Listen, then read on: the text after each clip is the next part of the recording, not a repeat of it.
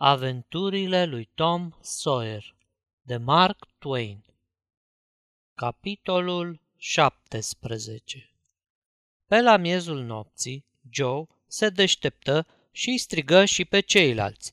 Se lăsase o zăpușeală apăsătoare care părea să prevestească ceva. Băieții se ghemuiră la oaltă, aproape de tovărășia prietenoasă a focului, cu toate că, în aerul fără de suflare, ocnea o căldură înnăbușitoare. Ședeau nemișcați și așteptau cu încordare. Dincolo de văpaia focului, bezna înghițise totul. Curând, scăpără pe cer, în zare, o flacără tremurătoare, luminând o clipă, tulbure, frunzișul și pierind.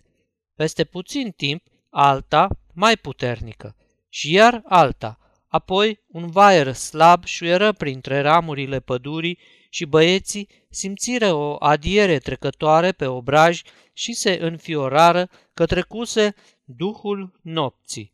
Urmară câteva clipe de liniște.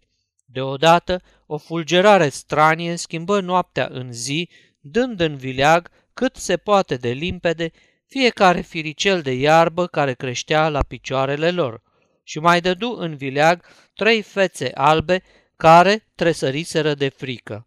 Un șir de bubuituri se rostogoli, bufnind din ceruri și se pierdu duduind înfundat în depărtare. O pală de aer rece trecu, stârnind frunzișul și viscolind cu fulgi albi de cenușă în jurul focului. Altă văpaie aprigă lumină orbitor pădurea și în aceeași clipă un trăsnet cumplit păru să sfâșie vârfurile copacilor chiar deasupra capetelor băieților. Se agățară unul de altul, cuprinși de spaimă, în bezna groasă ce se lăsase iar. Câteva picături mari de ploaie căzură răpăind pe frunze. Fuga, băieți, la cort!" strigă Tom. Au sărit repede și au luat-o la goană, poticnindu-se în rădăcini, încălcindu-se în bălării, alergând care încotro. Un vânt năprasnic mugea printre arbori. Unul după altul zvâcneau fulgerele orbitoare, urmate de bubuituri prelungi care îți luau auzul. Și acum începu să toarne cu găleata, udându-i până la piele, iar vântul sălbatic, care tot creștea, mâna cu șfichiul trâmbe de ploaie de-a lungul pământului. Băieții se strigau unul pe altul, dar glasurile lor se înnecau în mugetul vântului și în exploziile trăsnetelor. Totuși, după ce rătăciră așa câteva vreme, au nimerit în cele din urmă, unul câte unul, în adăpostul cortului, pătrunși de frig, înspăimântați, cu hainele și roind de apă. Dar bine că se regăsiseră. În astfel de clipe grele era mare lucru să nu fii singur. Nu puteau vorbi, chiar dacă celelalte zgomote le-ar fi dat pas, fiindcă prelata cea veche a cortului se zbătea cu furie. Furtuna tot sporea fără încetare și în curând prelata se smulse din legături și zbură dusă de vijelie. Băieții se prinseră de mâini și izbutiră să fugă, căzând adesea și alegându-se cu o sumedenie de cucuie până sub adăpostul unui stejar bătrân de pe malul râului. Acum furtuna se dezlănțuise la culme. Sub văpaia neîncetată a fulgerelor care brăzdau cerul, totul se desprindea în contururi limpezi, deslușit și fără umbre. Copacii încovoiați, șuvoiul năvalnic și înspumat al fluviului, stropii de spumă țâșnind din valuri, liniile nelămurite ale râpelor înalte de pe celălalt mal mijeau printre norii călători și prin urzeala piezișă a ploii. La răstimpuri dese, câte un copac uriaș, istovit de împotrivire, se prăvălea trosnind printre tufișurile tinere, iar trăsnetele se țineau lanț acum cu izbucniri de explozie care îți sfâșiau urechile cu zgomotul lor năprasnic, strident, nespus de înspăimântător. Furtuna culmină într-o sforțare fără pereche ce părea că vrea, în aceeași clipă, să sfâșie în bucăți insula întreagă, să o mistuie în flăcări, să o înnece până în vârfurile copacilor, să o spulbere și să asurzească orice vietate de pe cuprinsul ei. Pentru niște copilandri, departe de acasă, era cumplit să petreacă afară o asemenea noapte. Dar în cele din urmă bătălia se sfârși, puterile dușmane se retraseră, cu amenințări și mormăieli tot mai slabe și pacea își reluă domnia. Băieții se întoarseră la tabără cu inima strânsă, descoperiră însă că tot aveau pentru ce să fie bucuroși, căci sicomorul cel mare, care le slujise de adăpost culcușurilor, era acum o ruină, fiind fărămat de trăsnet. Noroc că se aflaseră departe de el când se întâmplase nenorocirea.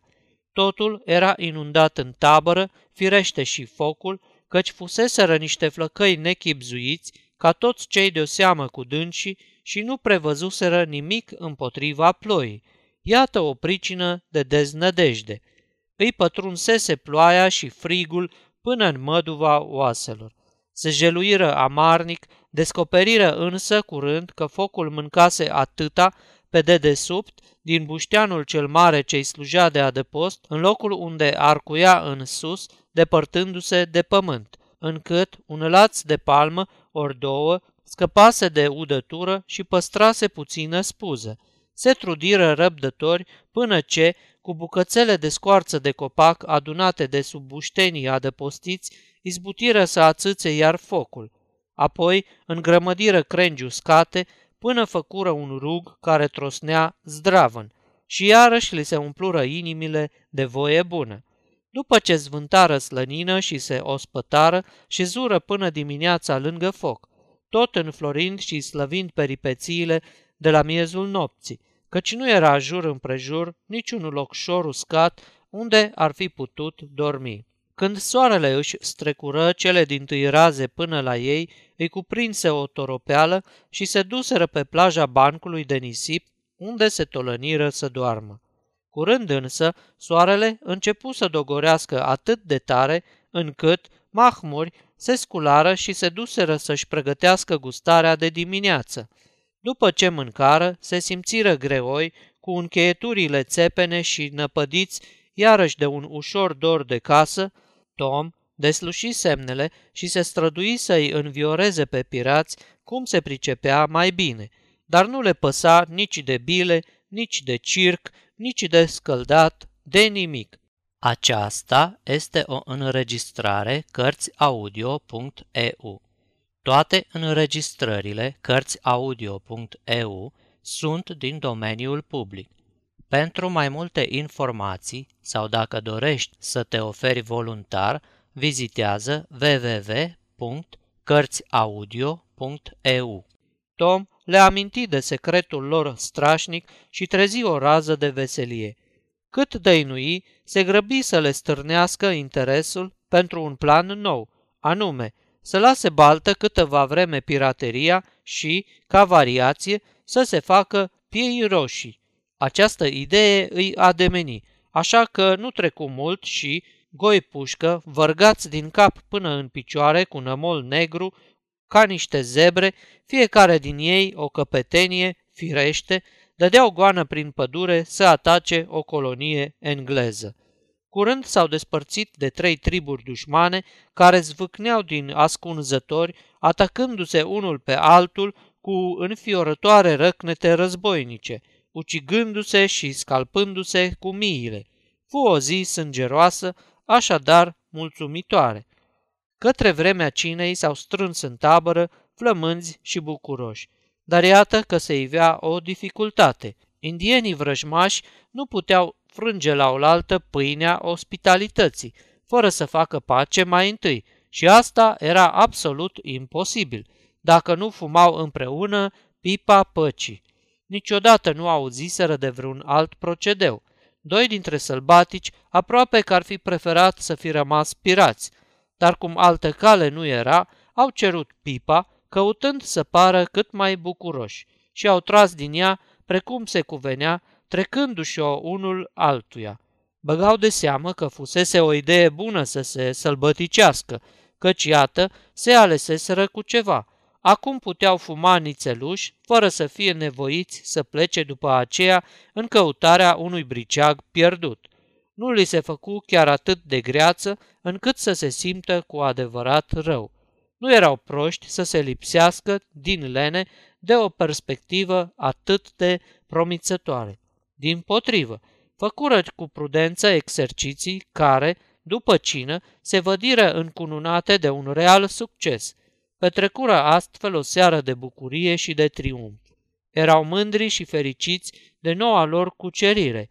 Să-i lăsăm să fumeze, să flecărească și să se laude, căci deocamdată nu mai avem nevoie de dânsii. Sfârșitul capitolului 17